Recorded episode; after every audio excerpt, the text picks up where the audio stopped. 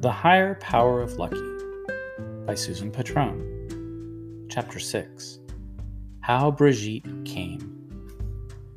Brigitte swung up the steps to the kitchen trailer carrying two plastic sacks full of government surplus commodities. Even though it is only 8 o'clock, I do not want to see the temperature in centigrade, she said. If I see it only in Fahrenheit, I am not so shocked. I do not let myself know what it really means, Miles. Do you want to wash your hands? No, thank you, said Miles. Lucky watched as Brigitte pulled government food out of the sacks canned pork, canned apricots, butter, and a chunk of something orange. What's this stuff? Cheese?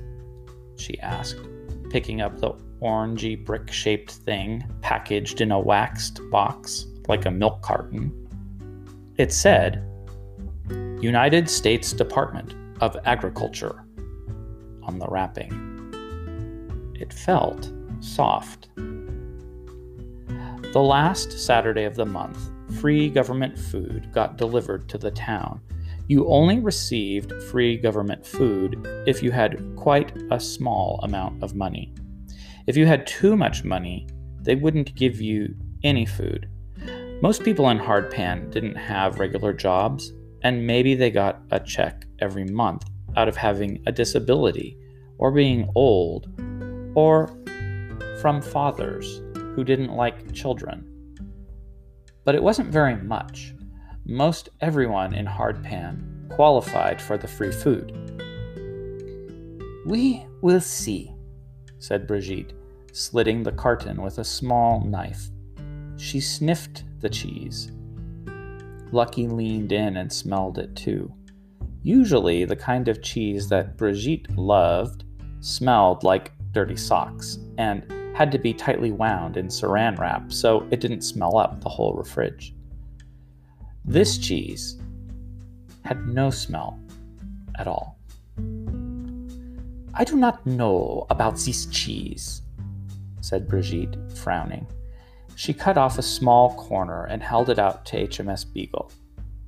HMS Beagle stretched her neck forward, her black nose almost touching the piece of cheese she studied it with her nose twitching, then sighed and turned back to her place by the door. Brigitte made a sound, a little blast of air, and tossed the small corner of cheese in the garbage can. No wonder it is free, that cheese, she said. No one will pay for it. Miles began pounding his heels against the banquette. Lucky said you would tell me the story of how you came to Hardpan to take care of her, he said. Brigitte shrugged. You know already, Miles. I come on the airplane after Lucky's mother died. Why didn't Lucky's father take her himself? asked Miles. Brigitte poofed air out of her mouth in a way she did to show she thought something was ridiculous. He is, she said, in some ways, a very foolish man, Lucky's father. Miles looked at Lucky to see if she agreed with this or not. Lucky stuck her face closer to his and made big eyes at him, as a way of telling him to shut up. Miles stuck his face out and made big eyes at her as a way of saying he still wanted to know if Lucky agreed that her father was foolish. Lucky said, So my father called up his first wife, who he was married to before he got married to my mother. And guess who that was? Miles stared at her. Who? he said. Brigitte, said Lucky. Her? asked Miles. He turned to Brigitte, hugging his Buy More store bag to his chest. He frowned at her and then at Lucky to show he didn't want to be teased. Of course, me, said Brigitte. she glanced up at a shiny metal thing like a vase on a high shelf. Lucky knew what was in it, but her mind did not like to stay thinking about it. Her brain went hopping off like someone crossing a stream by jumping from stone to stone quickly so they wouldn't have time to think about slipping and falling into the water. If Brigitte was married to Lucky's father, then she's Lucky's stepmother, Miles said. Lucky felt a little bit hypnotized, as if she were apart from herself, and the self leaning on the sink was a totally other self. No, she said slowly, because they were married before. Lucky's father and I were married before Lucky was born. Miles, Brigitte explained. Her mother, Lucille, and I did not know one another. But Lucky's father called me because he knew I would come. She shrugged. In France, I have no job. Always I want to see California. He knew I would take care of Lucky for a while. So I agree. I say to him, You buy me the ticket and I will come. I have already the flight booked, he said. You leave Paris tonight and arrive in Los Angeles tomorrow. So I fly to Los Angeles with my red silk dress and my high heeled shoes, and only my one little suitcase. What happened when you got to Los Angeles? Miles asked. Lucky knew that Miles thought LA was a terrible place where people drove around in their cars all day from morning to night. He and Short Sammy spent hours listening to LA traffic reports on the radio. Lucky's father has rented a big American car that is waiting for me at the airport, Brigitte said. I drive and drive and drive, and finally the city ends and the desert starts. Then I drive and drive and drive. Brigitte air drove a car, her hands gripping a pretend steering wheel, until there is no more people only desert. A lot of desert. I'm a little frightened because there are too much space everywhere. And I almost drive into a cow and her little veal. Her little calf, Lucky said. Yes, the cow and her little calf. They are in the middle of the highway. Finally, I drive until there is no more road only dirt streets. There is a little sign. Hardpan. Pop 43. And I am sad because Lucky's mama has died, so now it is Pop 42. They never changed the sign though, Lucky realized. But because Brigitte had come, came, it was still a true sign after all. Brigitte squeezed into the banquette next to Miles. Did you find Lucky then? No. When I get out of the car, I see that it is very, very hot. As hot as today. But I had not ever been so hot in France. Brigitte told the story in her excited French way, which was a way Lucky thought that made people listen more thoroughly. So I go up to this house, and it has a glass tower on the roof. I do not know it is Captain's house. Of course, I do not know any person in America, except Lucky's father, who is in San Francisco. I am afraid to speak bad English, so I do not know what will happen. The man at the door has long gray hair, and he is wearing some kind of big shirt with a rope for the waist. His dusty leather sandals and his beard make him look like a person from the Bible. The captain doesn't look from the Bible, said Miles. He looks normal. To me, my first day in America, he looks actually like someone who has lost his marble.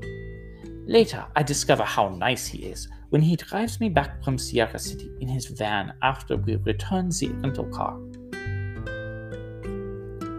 Don't they have people like the captain in France? asked Miles. Not exactly, said Brigitte. Next, what happens is I say, Lucky? And I explain everything in French, but he does not understand. Then he says, Oh, oh, lucky. Because I have been saying this name with my accent the way I did before. Lucky. Then he takes me up the hill to an old metal tank with a door in the front. Short Sammy's water tank, Miles said. Yes, and Sammy comes out, but I do not know he is. I see a tiny man with a hat, like a cowboy, but a miniature cowboy.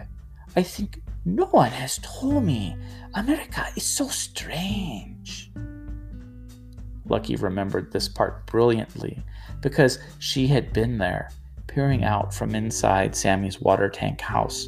Her first sight of Brigitte reminded Lucky of the beautiful ladies on Short Sammy's calendar. Every month there was a different lady looking very sparkly and smiley, and not wearing too many clothes. Brigitte's dress fit more like a bright red slip, except the twirly skirt gave you thoughts of dancing. Plus, her blonde hair was shiny and bouncy, and her lipstick was the perfect, exact same red as her dress. Her high heeled shoes and creamy clean neck made Brigitte look way too French and too fancy for hardpan. But the thing she remembered most strongly was that something bad to do with her mother had happened, and she was at Short Sammy's, and her mother wasn't there. Did Lucky know you were her guardian? Miles asked, smoothing the plastic of his Buy More store bag as if smooth, soothing a cat. No, said Lucky. She wasn't yet. I was going only to stay a short while, Brigitte explained. Just until Lucky can be placed in a foster home. I promised her father that I tell him that I must go home to France after. Brigitte fanned herself with a piece of waxed cheese carton. Miles asked, Was I born yet? Yes, said Brigitte.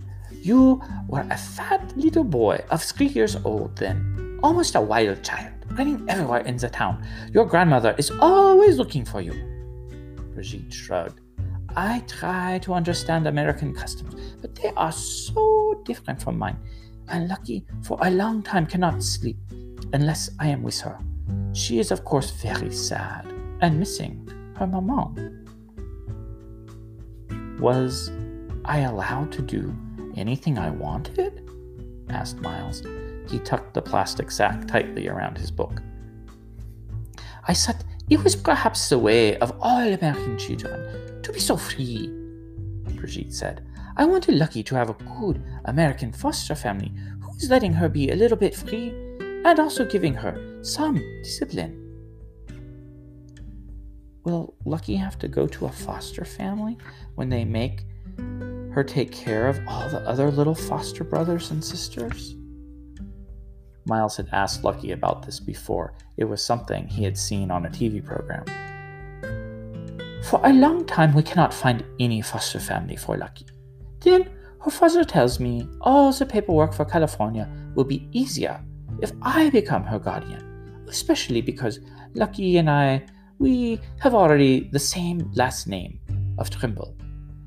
I say, okay, Brigitte got up and continued to put the government surplus food away, frowning at the canned pork.